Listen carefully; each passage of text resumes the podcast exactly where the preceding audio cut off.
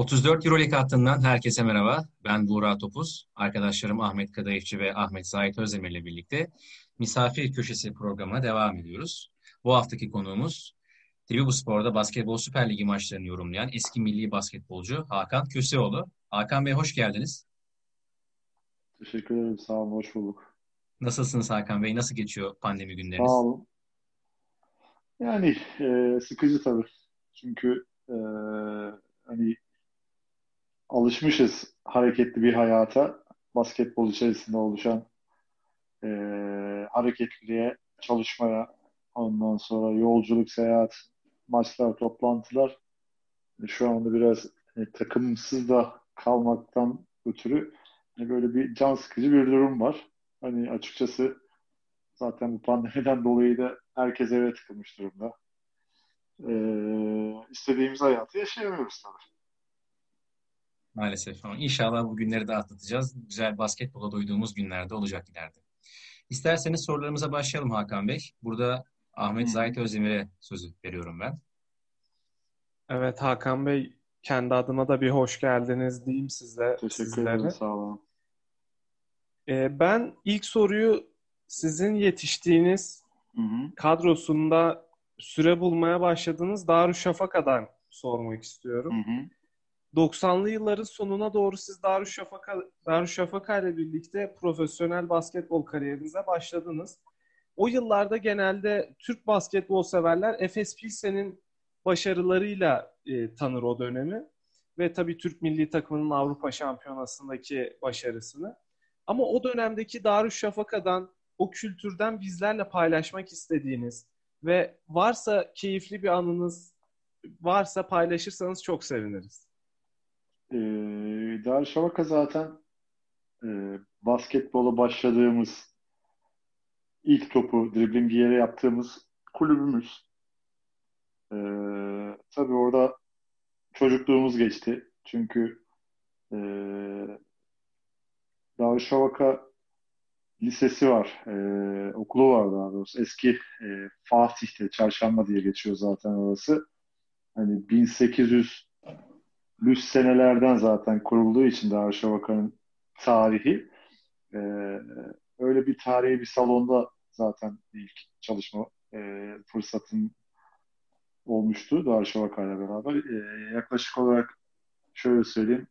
Salonlar normalde herkes bilir ki e, yol seviyesiyle aynıdır veya işte biraz daha yukarıdır ama Darüşşafaka'nın eski salonu şöyle söyleyeyim iki kat aşağı iniyordunuz merdivenlerden. Hani yeraltı sığınağı gibi bir yerde salon vardı zaten. Eski dönemlerden öyle herhalde yapılıyordu. E, tabii öğrencilerin de girip çıktığı e, salon herkes kullanılıyordu tabii öğrenciler tarafından da. E, bir taraflı şey, tribünü de vardı zaten. Çok büyük değildi böyle ama antrenman salonu için ideal bir e, yerdi. Orada basketbola başladık zaten. İlk topu yere vurduğumuz işte basketbolu öğrenmeye başladığımız salon orasıydı. Ee, tabii bu bir mazidir Darüşşafaka. Çok eski bir e, eğitim kurumu her şeyden önce ama e, basketbolla da tabii e, iç içe olan bir eğitim kurumu. Artı spor kulübü. E, biz de tabii Darüşşafaka gibi kulüpten yetiştiğimiz için hem e, altyapısından işte küçük takımından başlayıp A takıma e, giden bir serüvenimiz vardı. E, oralarda hani bulunmak çok büyük bütçeli takımlar değildi hiçbir zaman. Daha Şovaka'nın kurmuş olduğu, kendi bünyesinden yetiştirmiş olduğu, altyapısından yetiştirmiş oyuncularla hep e, daha e, popülaritesi olan bir kulüptü. Bir takımdı daha Şovaka. Yani hep böyle yıllarca devam etti zaten o sistem, o düzen. Sonrasında işte yeni bir e, salon yapılmıştı. Ayhan Şahin Spor Salonu. İşte e, oraya destek olan iş adamları daha çok genelde oluyordu zaten. Bağış şeklinde yapılan e, değerler Darüşşafaka'nın işte tesisleri şu anda biliyor musunuz bilmiyorum ama Maslak'ta kullanmış olduğu e, onun içerisinde e, hani nasıl desem tarihi bir salondan yani eski tarihi yeni bir e, hani başlangıca geçmiş olduk. Hayal edemeyeceğiniz yani e, güzellikte bir salon zaten. Hani o dönemde de e, gerçekten de Arşavaka'nın şu andaki kullanmış olduğu tesis, salon, okul hani e, mükemmel bir kampüs olarak zaten e, Türkiye'de gösterildi. Hani hem ilk tarihi salonunu eski hem de yeni e, döneminde kurulmuş olan, yapılmış olan salona e, bizler denk geldik. E, oynamış olduk, işte yetişmiş olduk. Hani bu açıdan da hani her iki tarihi de yaşamış oluyoruz. O açıdan da baktığında hani farklı bir duygu tabii. O yüzden de hani e, benim için de güzel bir duygu. Hem ta- eski tarih hem yeni tarihli salonlarda e, çalışmış olmak, işte oralarda ter atmak, düş, düşmemiz, kalkmamız hepsini oralarda öğrendik. Evet, teşekkür ediyorum. Darüşşafaka ile ilgili de zaten şu anda son yıllarda da Süper Lig'deler. Ufak bir düştüler çıktılar ama son yıllarda da zaten o Türk basketbolu kültürünü yaşatmaya, hissettirmeye devam ediyorlar. O açıdan görüşleriniz için teşekkür ederim. Buğra'ya bırakayım sözü. Ee, Hakan Bey, ben kariyerinizin e, devamındaki senelerle ilgili bir soru sormak istiyorum. Hı hı. 2008-2009'lu yıllar kariyerinizin özellikle asist rakamları açısından çok yüksek olduğu, çok iyi olduğu dönemler. Evet. Ama ben sizi 2010 yazına götürmek istiyorum bu süreçte. Hı hı. 2010 yazında Yunan takımı Marusi ile bir anlaşmanız söz konusuydu. Evet. Ve bu anlaşma eğer gerçekleşseydi sizin Euroleague platformunda oynama ihtimaliniz olacaktı. Fakat bu transfer maalesef bir şekilde ya, yaptığı e, e, yanlış araştırmadıysak Marusi takımının evraklarıyla alakalı bir sıkıntı vardı. ULEP'ten men yemişlerdi. Siz bu süreci biraz evet. daha detaylandırabilir misiniz acaba? Hani tam Euroleague'de oynayacağınız ee, e, biraz eksik varken... kaldı tabii hani e, hani Marusi takımı ile ilgili evrak eksikliği falan değil aslında. Orada transfer de oldum ben.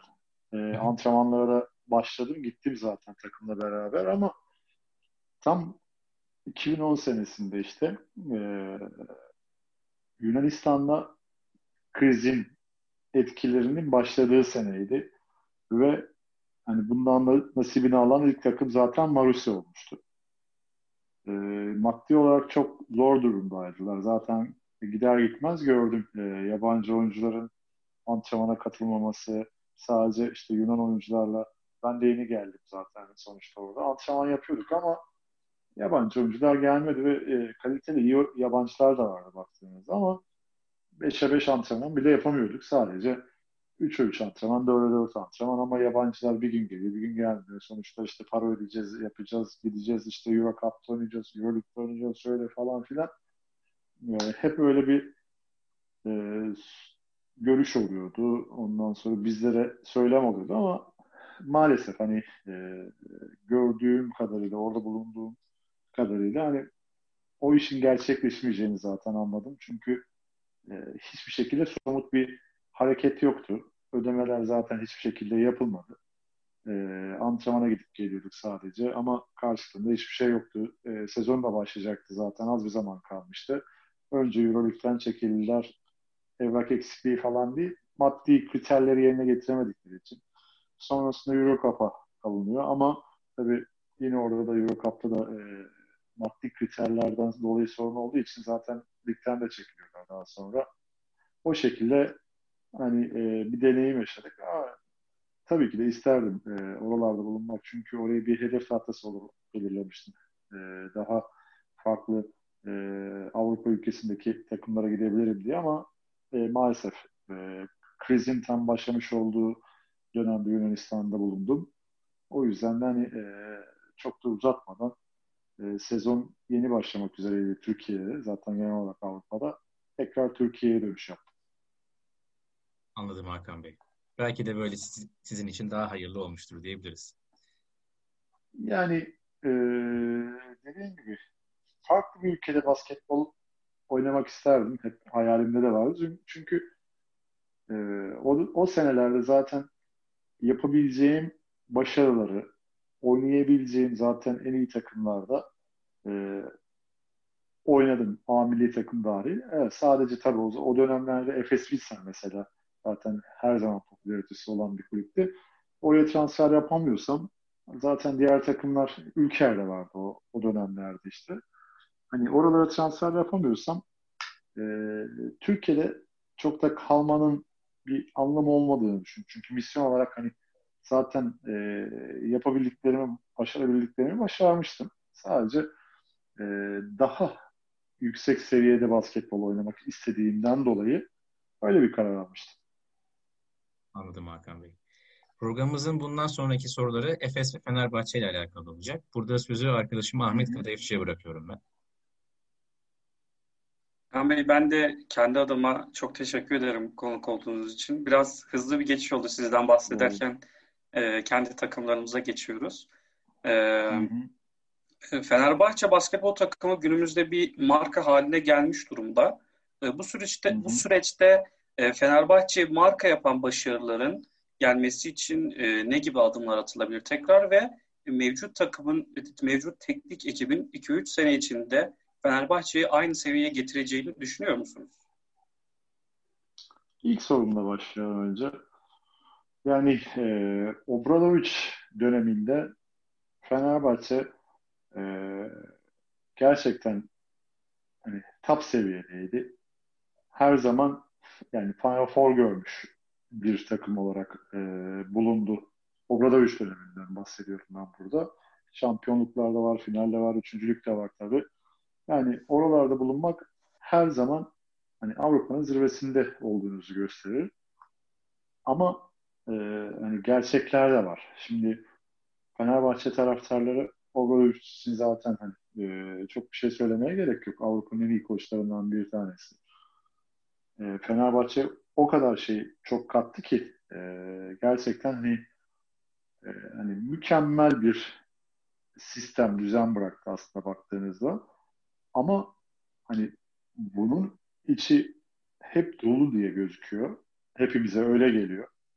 Ama e, Türk basketbolu için hani oraya girelim mi girmeyelim mi şu anda bilmiyorum da e, hani daha birazdan mı girelim oralara ama hani konu açılmışken ben bunu da konuşmak istiyorum. Çünkü Türk basketbolunun şu anda zaten takımlarımızdan da anlaşılacağı gibi yani hem Euroleague olsun hem Şampiyonlar Ligi olsun işte e, FIBA Euro Cup yeni başlayacak zaten. E, son yıllarda bir e, bir düşüş trendine girmiş bulunmakta.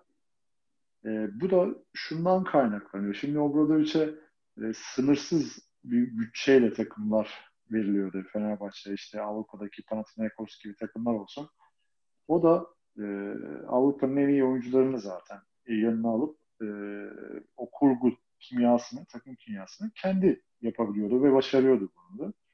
Ama o rakamlar, o paralar e, inanın hani arkasını sormadığınız için 30 milyon euro 40 milyon euro gibi bir paradan bahsediyorum. Tabii bütçeden bahsediyorum. Yani böyle bir güç Türkiye'de hani basketbol anlamında kolay kolay e, bulunamaz. Yani sonuçta Anadolu Efes'te zaman zaman 10 milyon, 15 oralara gidiyor, düşüyor, geliyor tekrar. Yüksek bütçelere her zaman iddialı takım yaratamıyorsunuz. Maalesef olmuyor. Ee, ama hani Euroleague öyle bir platform ki işte şu anda mesela CSK Moskova'nın bütçesini 50 milyon eurolardan bahsediyorlar. Geçen sezonla aynı, bu sezonla aynı. 50 milyon euro. İşte pandemiden dolayı zaten hep kulüplerin sorunları oldu. %20, %25 geriye geldi bütçeler. Hani üstte düşse bile 40 milyon eurolara düşmüştür. Veya 35 milyon eurolara düşmüştür bütçesi. Ee, işte Real Madrid'i zaten buraya koyabilirim. Ee, Fenerbahçe Beko zaten oralardaydı. Son 4-5 sezon olarak söylüyorum. İşte Anadolu Efes e, oralara katılmaya başladı. Geçen sene sonlandırılacağım. Ondan önceki sezonda zaten final oynamıştı. E, yani oralarda bulunmak için her zaman yüksek bütçeler gerekiyor. Neden derseniz e, Euroleague top seviye olduğu için İspanyolların kurmuş olduğu bir düzen. Ve dikkat ederseniz ki son 5 sezon için Buradan e, Euroleague ile ilgili üzerinden gitmek istiyorum. Fenerbahçe her zaman zaten yüksek bütçeli oralarda bulundu. Doğru mu? Son 5 sezonda Obradoviç'le. Evet. Arkasından Real Madrid geliyor. Onlar da bulundu her organizasyonda. Final Four organizasyonda. Doğru mu? Evet. Sonra CSK geliyor. Doğru mu? Evet.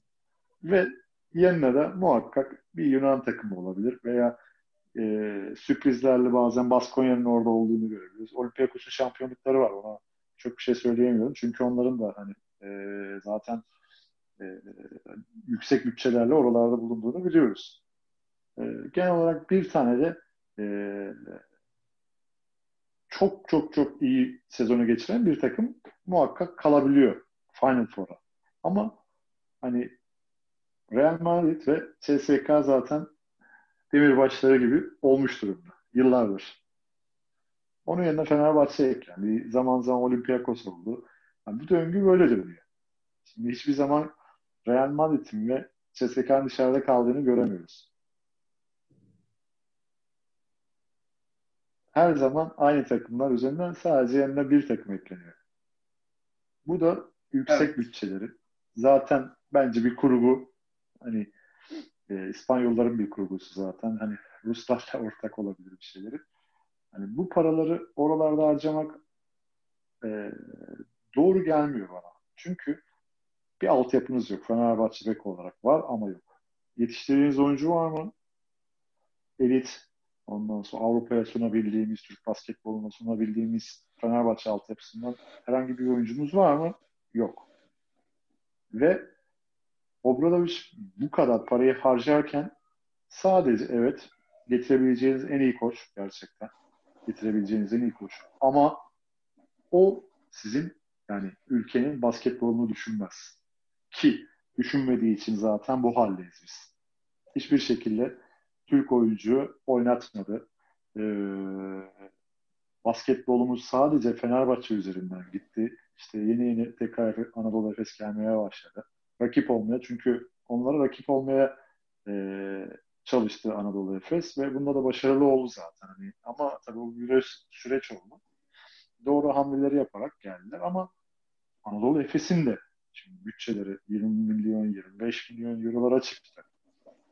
Ve yani e, bu pandemiden dolayı bütçelerde geri geldi. İster istemez e, altyapılara neden yatırım yapılmıyor diye düşünüyor insan. Biz Türk basketbolu üzerinden konuşmak zorundayız aslında baktığınızda her şey. Çünkü e, milli takımımızdaki başarısızlığı biliyoruz. Hollanda'ya kaybettik hatırlarsanız. Hırvatistan'a kaybettik. Yani e, takımlarında az oynayan oyuncular zaten milli takıma geldi mesela son dönemde. Hani 80 milyonluk bir ülkede bence çok daha iyi oyuncular ve çok daha elit sporcular, basketbolcuları yetiştirmemiz gerekiyor. O yüzden e, Fenerbahçe Beko doğru işler yaptı ama e, sadece A takımın başarısını e, istediler. Altyapıyı, aşağıdaki yapılanmayı hiçbir şekilde e, o seviyeye taşımadılar ve bence Fenerbahçe yönetiminin e, eksikliği oldu diyelim burada. Evet A takım üst yapıda şampiyonluklar vardı, Final Four vardı, başarı vardı ama altyapılar maalesef aynı şekilde e, A takım yükselen bir trendle giderken altyapı iyice aşağıya giden bir trende doğru döndü. O yüzden hani zaten hani dediğim gibi burada Fenerbahçe e, camiası zaten görüyor birçok şeyi ama başarı bekleniyor. Obradovic'e çok işte zaten tezahüratları var Obradovic, Obradovic diye. Ama e, gerçek hayat o değil sadece. İşin diğer kısmında, görünmeyen tarafında altyapı ve A takıma yani e, üst yapıya çıkarabilen, çıkarılabilen kaç oyuncu oldu? Maalesef buralardaki e, dengesizlikler zaten şu anda Fenerbahçe'nin bu halde olmasını sağlıyor. Gösteriyor. Evet, burada altyapıdan konu açılmışken e, ileride altyapıyla alakalı bir sorun vardı. E, Efes'le konuyu dağıtmadan isterseniz hemen oraya geçeyim. E, 2017'de e, Ümit Milli takımımız dünya şampiyonu olmuştu. İşte hmm. finalist İspanya'ya baktığımız zaman işte Hernan Gomez kardeşler e, NBA'ye gittiler. İşte e, yanılmıyorsam Abel de yine oradaydı Real Madrid'deki şu an e, iyi süreler hmm. alıyor. E, ama biz sadece e, Cedi Osman'ı NBA'ye gönderebildik o süreçte ve oyunculara baktığımız zaman e, hiçbiri hala e, Euroleague seviyesinde değil. Siz hem alt, altyapıda oynamış biri olarak hem de Hı hı. Altyapıda çalışmış biri olarak e, altyapı hakkında neleri doğru veya yanlış yapıyoruz ve 80 milyonluk bir ülkede hala basketbol anlamında belli seviyeye gelmek için çok fazla bütçe kullanarak oraya gelmeye çalışıyoruz. Yani şöyle orada altyapıda yani birçok sorun var aslında baktığınızda. Ee, size şöyle örnek vermek istiyorum. Ee, 10 yaşındaki bir çocuk için zaten basketbolu yeni oynamaya başlayacak. Doğru mu? Evet. Doğru. İlk defa topu yere vuracak ve her şeyi altyapıda orada öğrenmeye başlayacak. Size iki tane koç vereceğim. Yani çok büyük böyle şeylere gitmek istemiyorum. Ee, hani uç ve e, koçlara gitmek istemiyorum.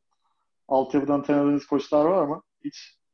Benim Efes'ten var Hakan Bey. Menderes Gümüşdağ var. E, Bilal Handuru tamam. var. Tamam. Onlar ayrıldı. Onlar ayrıldı. Çok eski Efes'ten. 2011 oradan, dönemi. Tamam. Tamam. Oradan örnekler vereceğim. Şimdi e, Bilal Handuru bu tarafta kalsın. Aklında kalsın Bilal Handuru. Diğer tarafta da yani Bilal Anduru aslında fena kalmaz yine. Bilal Anduru'yu çıkaralım. Nasıl diyeyim? Ee, Andaç Yapıcıer. Andaç Yapıcıer de olabilir hocam belki. Yani söylersem onu ayıp kaçar ya. Şöyle söyleyeyim. Kardeşin var mı? Benim ablam var. Ablan. Kar kardeşi olan var mı erkek kardeşi? Benim var. Tamam. Senin kardeşin antrenör olarak baz alıyoruz. Bir de e, size Harun Erdenay diyeceğim. Şimdi hangisi daha iyi basketbol öğretir? Senin kardeşin mi Harun Erdenay? Harun Erdenay daha iyi öğretir. Çünkü işin altyapısından geliyor. Deneme, yanılma, oynamışlık, tecrübe her şey var. Şimdi biz altyapılara maliyeti en düşük antrenörleri veriyoruz. Neden? Çocuklar gelip gitsinler, öğrensinler bir şeyler vesaire. Orada iki senesini heba ettiği zaman o çocuk bir şey öğrenebilir mi sizce? Kesinlikle hayır. Mümkünatı yok. Yani öğrenir, kabaca öğrenir ama.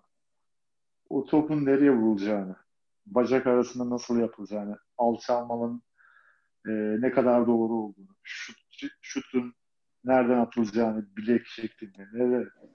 Bunlar hep ilk adımlardır. Doğru mu? Çok basit bir şey. Ama siz basketbolu öğretmek için en ucuz ve hiçbir tecrübesi olmayan birini verirseniz o çocukların eline zaten sorun oradan başlıyor tersini yapmak lazım. En alta inip en iyi çalıştırıcıyı bulmak lazım. Ki oradaki çocuklar en iyi eğitimi alıp yukarıya eksiksiz bir şekilde gelebilsin ve ulaşsın. Bizim sorunumuz da buradan kaynaklanıyor. Her şeyden önce.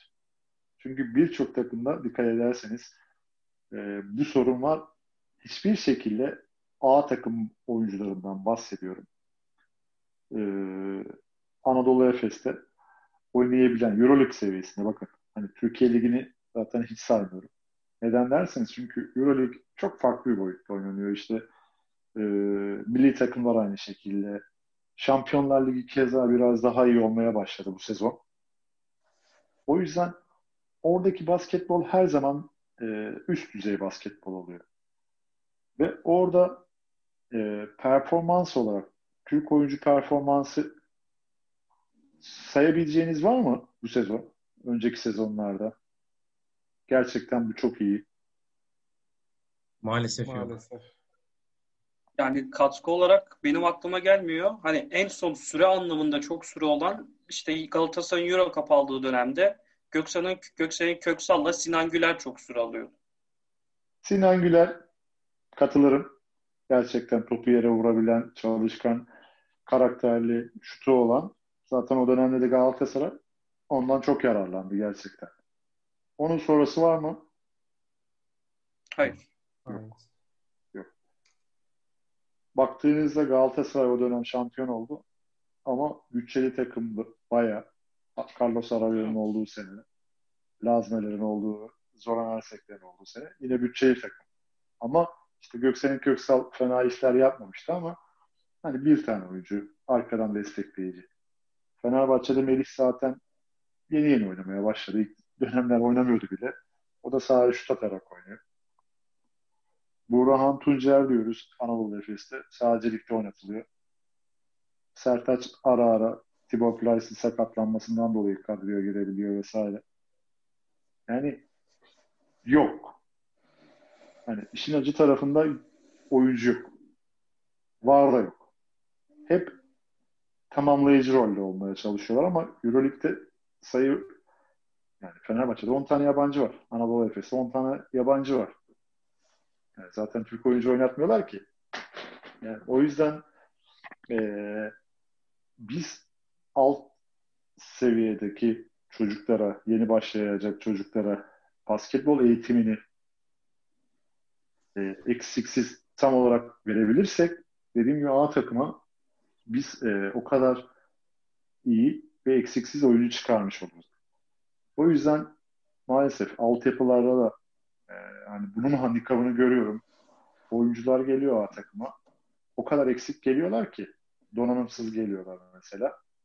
Şimdi bir oyuncuya e, çok fazla bir şey katamazsınız. Neden? Çünkü altyapıda alacağını alıyor. Yukarıda artık e, sistem dönüyor. Sistem oynanmaya başlıyor. Hani o oyuncunun eksiklerini e, çok kapatamazsınız, veremezsiniz. Çünkü alabilecek oyuncular var, çıkıyor.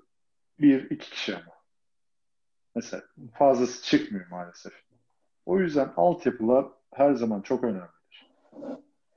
Ee, Türkiye'de paranın çok döndüğü zaman dilimin işte son 5 sezon e, sadece te, yani Süper Lig'de dönmedi bu paralar. İşin alt tabakasına indikçe liglerine TBL dedikleri Türkiye Basketbol Ligi ve onun altında Türkiye Basketbol 2. Ligi diye rakamlar gerçekten o kadar uçuk uçuktu ki o dönemler. Yani duyuyorum çok şaşırıyorum. Ama arkası var mı? Koskocaman hayal kırıklıklarıyla dolu. Afyon. Jacob Allen diye bir oyuncu var. Biliyorum. Şu anda e, Igoke'ye de oynuyor yanlış hatırlamıyorsam. Evet, Boston'da oynuyor evet. Aylık e, TBL'de Süper Lig'in altında 40 bin dolar oynuyor. 40 bin dolar şu anda 400 bin dolar yapar. Onayla hesapladığınızda 2 milyon 800. Yani bir oyuncu parasına takım kuruluyor. Şu an. Yani onlar da artık doğruyu buldular aslında baktığında. Ee, bütçelerin el verdiği şekliyle bu sezon, geçen sezon çok iyi işler yapmaya başladılar. Ayağını yorganına göre tutuyorsun. Yani 10 milyon, 20 milyon artık hayal. Gerçekçi olmamız lazım. Altyapılara yönelmemiz lazım altyapıda daha iyi eğitim vermemiz lazım. Bunları sağlayabilirsek, daha fazla oyuncu çıkarabilirsek kulüplerin e, kurtuluşu olur. Ben burada hemen araya girebilir miyim Hakan Bey? Siz hı Igokea örneğini verdikten sonra bu soru aslında aklımda belirdi. Bundan yaklaşık üç buçuk sene önce ben üniversitenin hazırlık öğrencisi olduğum zaman, İngilizce hazırlık sınıfında okuduğum zaman çok boş vaktim vardı ve Adriyatik Ligi'ni çok sıkı bir şekilde takip ediyordum ben. Ve orada gördüm ki aslında iki tane demirbaş takım var. Bir Kızıl Yıldız, bir de Panathinaikos. O zamanki Partizan. dönemde bir de Karadağ takımı Budućnost Voli vardı. Podgorica takımı. Hı hı. Geriye kalan takımlar genelde bir ya da iki yabancı alıp yani genelde ya pivot bölgesine ya da oyun kurucu bölgesine takımı sırtlaması için. Panathinaikos oynamadı ama ya. Panathinaikos demedim. Ben Panathinaikos Partizan işte. Ha, pardon kusura bakmayın. Kusura bakmayın. önemli değil. Yok söyleyelim de. Yok pardon. Yani Partizan, Kızıl Yıldız ve o zamanki dönemde Budućnost dışında geriye kalan takımlar bir veya beş numaraya yabancı oyuncu transfer edip geri kalan Hı-hı. diğer oyuncuları hep kendi altyapısına yetişen oyuncularla oyuncular. Özellikle Hı-hı. gerçi bu biraz farklı bir örnek olacak ama Megalex diye bir takım var. Ee, ismini Son, vermek evet. istemediğim bir menajerin takımı. Ve çok fazla oyuncu servis ediyorlar. Hem Eurolig'e hem de NBA piyasasında. NBA. Ama bunlar genelde e, e, Sırp oyuncular oluyor. Acaba biz de Türkiye'de böyle bir sistem yaratamaz mıyız? Hani zaten Efes, Fenerbahçe bir de biraz da Pınar Karşıyaka bu ligin demirbaş takımları. Hani diğer Hı-hı. takımlar biraz daha bu modele entegre olsa Türk basketbolu için sizce güzel bir proje olmaz mı? Yani e, çünkü Beşiktaş bunu başlattı Hakan Beşiktaş bunu başlattı evet. hani diğer takımlara da bence ekonomik olarak da rahatlatır. Mecburiyetten başladı zaten Beşiktaş baktığında. Dediğim gibi ekonomik olarak da kulüpleri zaten rahatlatır. Neden? Ee, sonuçta bir misyonunuz var. İşte genç oyuncularla ve yanına alacağınız e, yabancılarla, iyi yabancılarla hedefiniz şampiyonluk mu? Hayır değil. Oyuncu yetiştirmek, e, kulübü ayakta tutabilmek, yetiştirdiğiniz oyunculardan kulübe zaten girdi olması ki zaten Türkiye kazanır böyle bir durumda. Hani bu proje yapılabilir bence bir proje. Doğru bir proje. Çünkü e, sonuçta e, her genç oyuncu basketbol olarak söylüyorum. İşte Alperen Şengül şu anda hani onun üzerinden gidilip e, bütün Türkiye'nin konuştuğu bir isim şu anda. Ve onun gelişimi, onun iyi oyunu herkesi memnun ve mutlu ediyor. Şimdi ne kadar fazla biz oyuncu yetiştirebilirsek o kadar önümüz açılır. Ee, daha başarılı bir basketbol ülkesi olmaya aday ülkelerden biri oluruz. Şimdi Panatin e, daha önceki senelerde Diamantidis, Spanoulis onların milli takımda oynadığı dönemlerde adamlar çok başarılıydı. Çünkü zaten Euroleague seviyesinde oynuyorlar. Avrupa'nın en üst düzey oyuncuları milli takıma gittiğinde zaten e, milli milli duygularla gidiyorsunuz. Milli forma. Adamlar yıllarca hem kendi takımlarında hem milli takımlarında başarılı oldular. Geriye dönüp baktığımızda bizim e, yabancı sayısının daha az olduğu ve altyapılardan işte o zaman daha çok oyuncu çıktığından dolayı daha iyi antrenörler vardı daha önceki dönemlerde. Ve milli takımlarımız e, 2010 sonrası zaten e, bir başarımız yok. Milli takımlar bazında söylüyor. En son dünya ikinciliğimiz var 2010'da zaten. E, Amerika ile oynamış olduğumuz 11 sene. A milli takımdan bahsediyorum. Ve biz şu anda 11 sene gerideyiz. Dünya basketboluna, Avrupa basketboluna. 11 sene. O yüzden hani bir an evvel e, yetiştirici kulüplerin doğruyu görmesi adına söylüyorum bunu.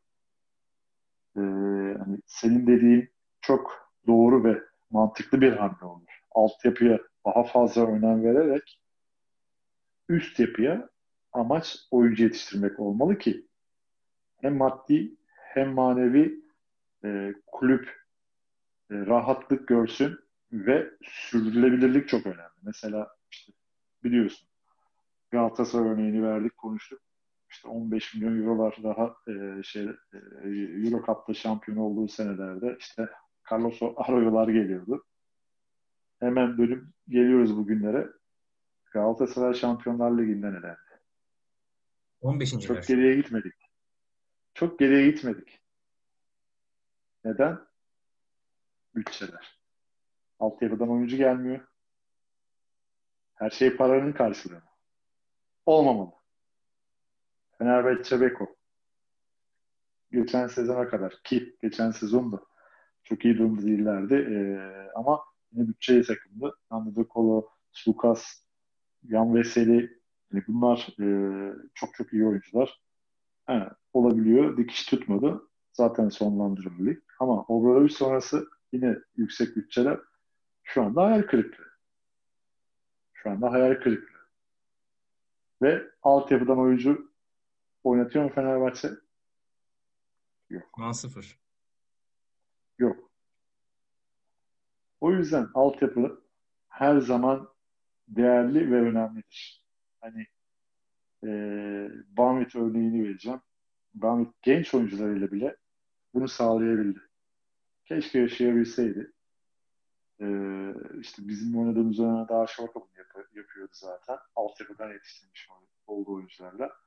Bunu başarabilen takımlar gerçekten artı bir oluyor. Teşekkür ederim Hakan Bey. Rica ederim. Evet burada şöyle bir soru yönelteyim. Aslında Anadolu Efes'in hmm. gidişatıyla ilgili bir soru soracaktım ama ondan öncesinde altyapıdan konuşmaya devam edelim. Yani Türk oyunculardan hmm. değil.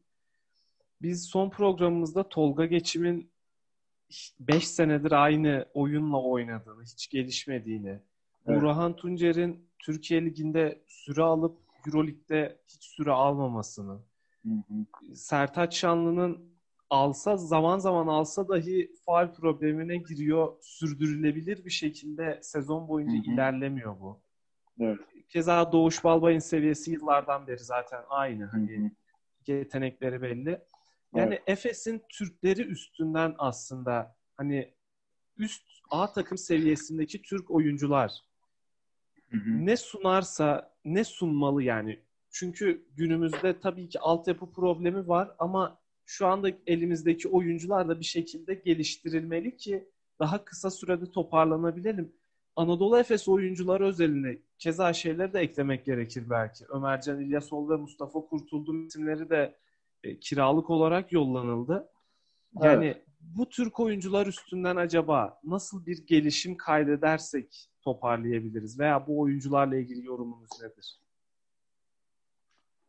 Şöyle, e, ben genç oyuncu, yani A takıma çıkmış genç oyuncu için e, hani burada konuşuyoruz. Her şeyden önce disiplin ve çalışma.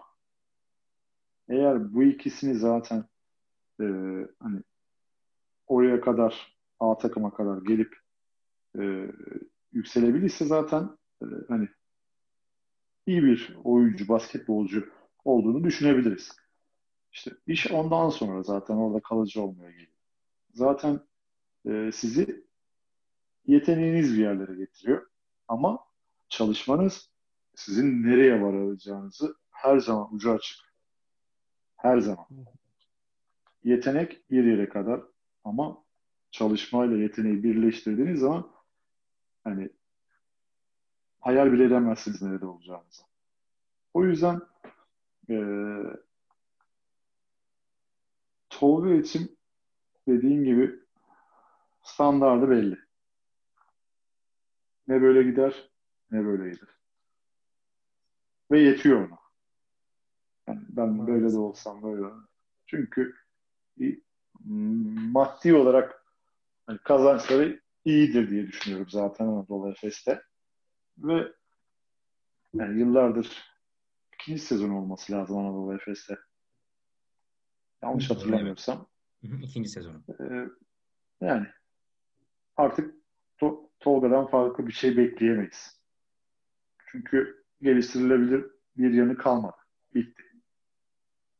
Sertaç açıkçası e, Beşiktaş'ta oynamış olduğu basketboldan sonra zaten Anadolu Efes'e transfer oldu. E, onun da ikinci sezonu mesela.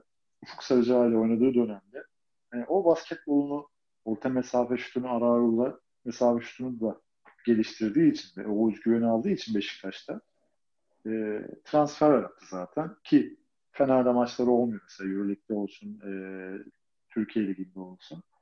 Hani onun biraz daha artı tarafı gözüküyor. Sertaç. Bura çok yetenekli. Bura Antonca. Çok yetenekli. Özgüveni çok yüksek olan bir oyuncu. Sağ görüşü gerçekten e, hani farklı bir boyutta. Ama çalışma tarafı vurdum duymazlığı onu eksik kılıyor bir şeyler. O da sorun yaşıyor zaten bundan dolayı. E, hani Anadolu Efes'te evet en iyi takımlarda oynuyorsun ama e, maalesef dediğim gibi yetenek yetmiyor. Çünkü insanlar artık e, o kadar e, sert bir basketbol varken Avrupa'da, ligde mümkünatı yok. Adım attırmıyorlar size.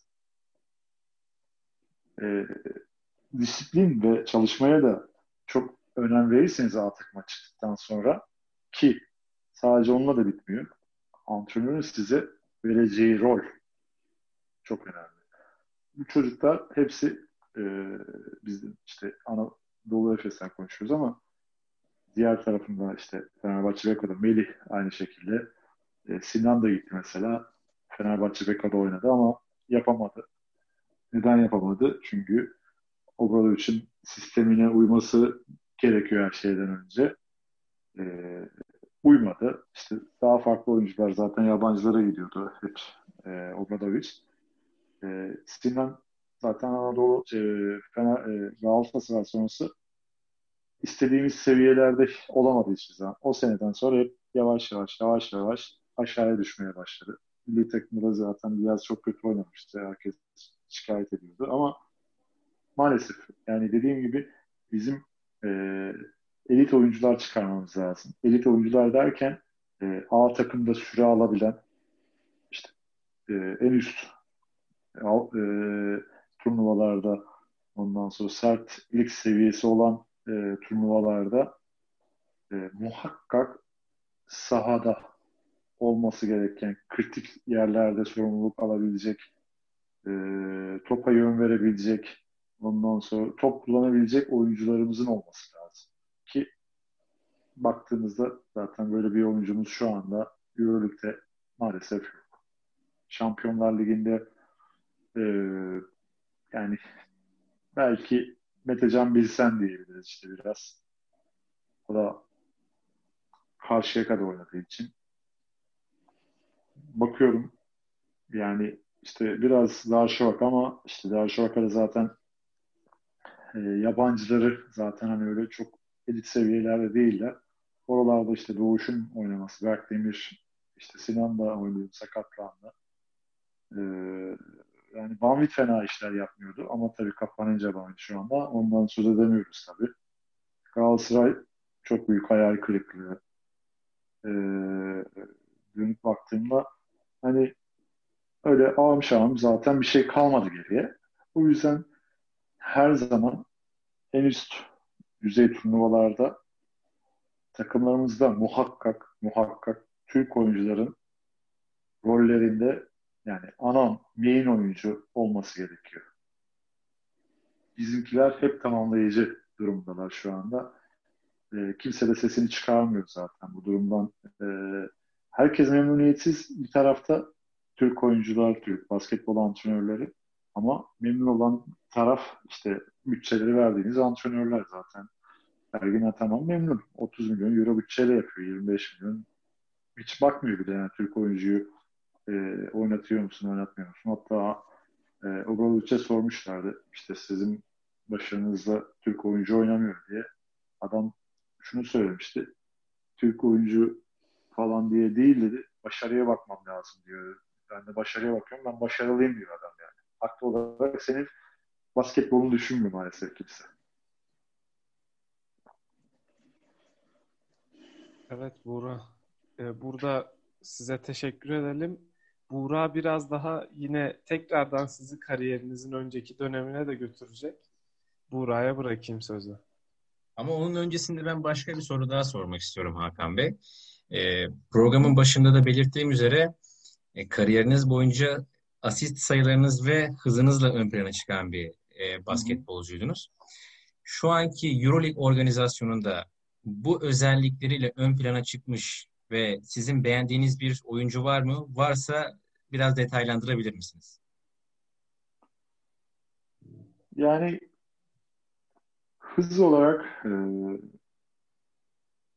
boyum da çok uzun değildi aslında benim. Hani oynadığım döneme göre.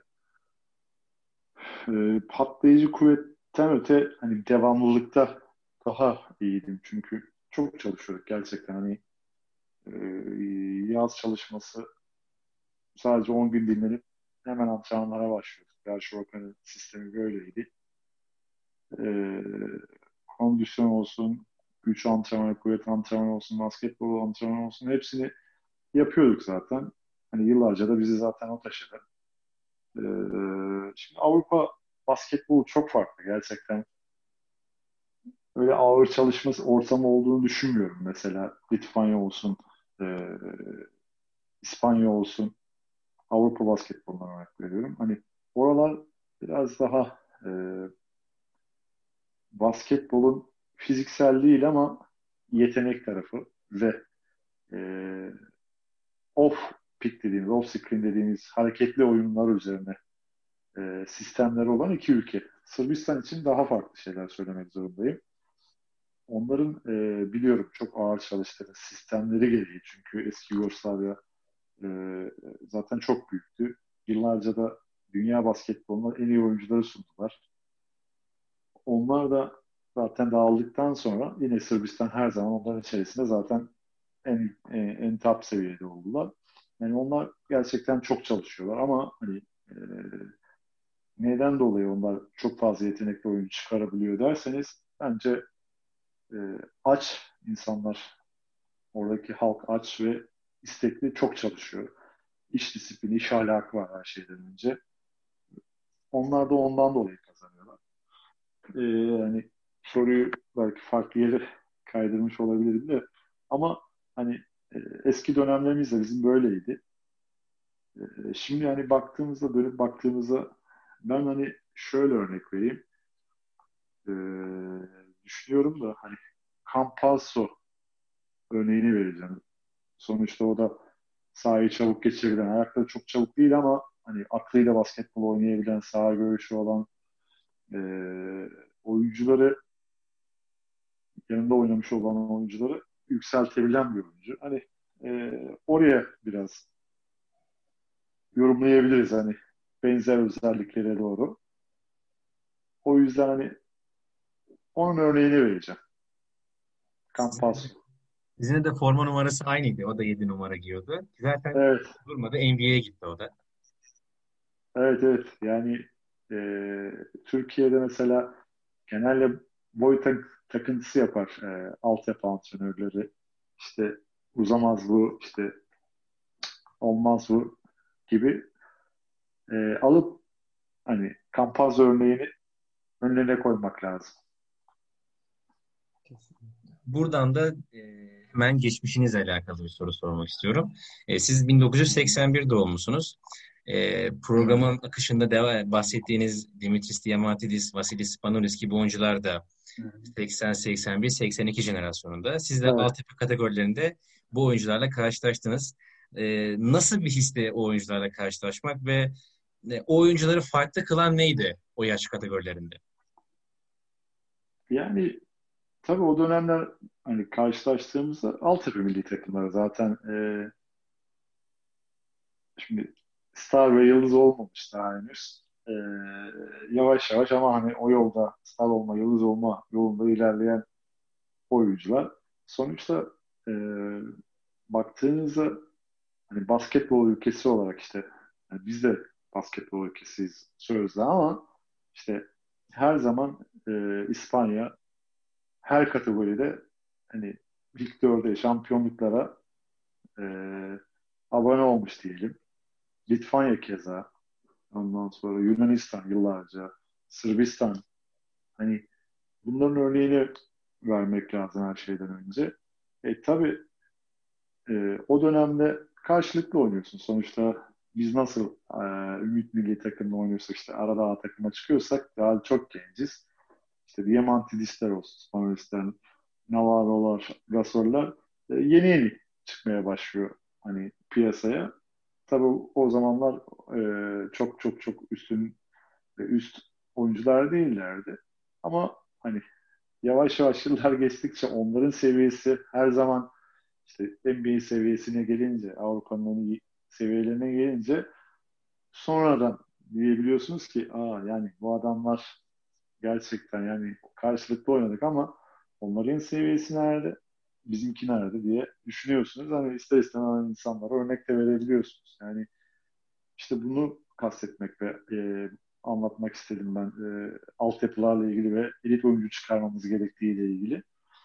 E, Panathinaikos'ta mesela yıllarca e, Yunan oyuncuların hep ana rolde olduğunu e, Diamantidis örneğini vereyim ben size. Her zaman sahada liderdi. Obradoviç'in zaten en iyi oyuncusuydu baktığınızda. Hep karar verme mekanizmasında top onun elindeydi. Yunanlı oyuncu. Navarro, Barcelona'da hep karar verme mekanizmasında o vardı. İspanyol oyuncu. Yanında şimdi dönüp baktığınızda işte Sergio Gül mesela. Real Madrid'de karar verme mekanizmasında. Ee, Sergio Rodriguez'ler. Felipe Reyes. Hep karar verme mekanizmasında bu oyuncular vardı. Şimdi CSK'nın başarısına dönüp baktığımızda her zaman e, muhakkak ki evet Amerikalı yabancı oyuncuların katkısı fazla ama muhakkak Kirlenko dahil katkı alıyorlardı. Yerli kendi oyuncularından ve hep farklılık yarattılar bu dönemlerde. Bizi de, bizlerin de artık hani bu seviyeye gelmemiz ve oyuncu yetiştirmemiz lazım. Teşekkür ederim Hakan Bey. Hakan Bey teşekkürler. Son soruyu ben soracağım size. Hı hı. 2002 Dünya Şampiyonası ile ilgili herkesin sapsarı olduğu, tabii sizin doğal evet. sarışın olarak kadroda bulunduğunuz o 2002 Dünya Şampiyonası ile ilgili basına yansıyan ya da takım içinde konuşulan keyifli anılarınızdan bahsederseniz seviniriz. Yani çok iyi bir jenerasyondu aslında. Hani çok iyi bir milli takım dönemiydi. 2001'de zaten Avrupa ikinciliği yaşamış bir milli takımdı. Yani ben evet. hani çok gençtim daha zaten. O 2001'de oynamadım. O kadroda bulunmadım. Sonraki sene oynadım. Orhun abi basketbolu bırakmıştı çünkü. Ee, hani baktığınızda Avrupa ikincisi olmuş bir takım. Sadece bir, iki tane e, değişiklik oluyor. Hani hedef tabii baktığınızda düşündüğünüzde e, Avrupa ikincisi olmuş bir takımın çok geçmeden bir yıl sonra 2002'de Dünya Şampiyonası'nda e, ki kadrodaki isimleri hemen sayayım. Hidayet Türkoğlu NBA oyuncusuydu. Mehmet Okul NBA oyuncusuydu. Mehmet e, pardon Mirsat Türkçen Euroleague oyuncusuydu o dönemde. E, İbrahim Kutlay Euroleague oyuncusuydu. Harun Erdenay zaten ülkenin oyuncusuydu. Ee, Hüseyin Beşok Anadolu yani Efes Bilsen zamanı o zaman öyle söyleyeceğim. Ömer Onanlar. Yani böyle bir kadroda zaten baktığınızda isim olarak tabii ee, hani de, diyebilirsiniz ki ya bu gerçekten hani takım ilk dört yapar ya. Ama işte sadece isimler üzerinden maalesef gidemiyorsunuz. Çünkü bu takım sporu. Ve o kadar ego var ki işin içinde. Ego çatışması zaten o dönemde yaşamış olduğumuz en tatsız e, ve keyifsiz olan tarafıydı baktığınızda. O takım e, maalesef bir çatışmaya gelince kendi içerisinde ego çatışmasına gelince işte ben daha iyiyim. Ben herkesten daha iyiyim. Ben şöyleyim, ben böyleyim. Maalesef o e, hani dışarıdan görünmeyen kısmıydı tabii. Ben içinde olduğum için. e, o dönemde zaten hani çok başarılı olamadık. E, biraz da öyle sorunlar yaşayınca işte Dünya Şampiyonası'nda 2000, 2002'de e, hayal kırıklığı oldu baktığınızda. Aslında ilk defa katıldığımız bir Dünya Şampiyonası'ydı. Yani 8. yıl olmuş yanlış hatırlamıyorsam. Hani başarılı sayılabiliriz ama hani isim basınına baktığımızda takımdaki isimlere hani bir e, beklenti de olduğundan hayal kırıklığı yaşadı. Ama tabii dediğim gibi hani görünen tarafı var bir de görünmeyen tarafında. Böyle sorunlar olunca maalesef takım olamadınız mı basketbolda bir anlamı olmuyor. Böyle sorunlar vardı. E, tatsız durumlar olmuştu. Tabii o dönem artık çok eski. Yani bunu da e, basın zaten bir ara yazmıştı aslında böyle. 2002 senesinde daha. E, ama takım olabilmek ve e, egoları e, işin içine katmadan sadece e, oynadığınız basketbolun hakkını vermeniz gerekiyor. Teşekkür ederim Hakan Bey. Değerli görüşleriniz için programı kapatması adına da Buğra'ya verelim sözü. Demek istediğiniz bir şey var mı Hakan Bey programla alakalı? Yani eklemek istediğim şey yok ya zaten. Genel olarak konuştuk. Hani size sizin sorularınız olsun. Yani değinebileceğimiz çoğu yere değindik zaten basketbolla ilgili. Hani Euroleague takımlarımız olsun, işte milli takımlar olsun, altyapılar olsun. Oralara kadar girdik. Kadın basketbolunu hiç bilmiyorum. Oralara zaten girmeyelim. Peki Hakan Bey. Biz tekrardan çok teşekkür ederiz teklifimizi kırmadığınız için. Ben teşekkür ederim. Rica ederim. Biz çok keyif aldık sizi ağırlarken. Umarım dinleyicilerimiz de çok keyifli dinler. İnşallah. Umuyorum ki güzel bir hani e, podcast olur. Memnun kalırlar. Umarım memnun kalacaklardır Hakan Bey. E, bir programın daha sonuna geldik değerli dinleyenler. Hepinize iyi dinlemeler diliyorum. Hoşçakalın.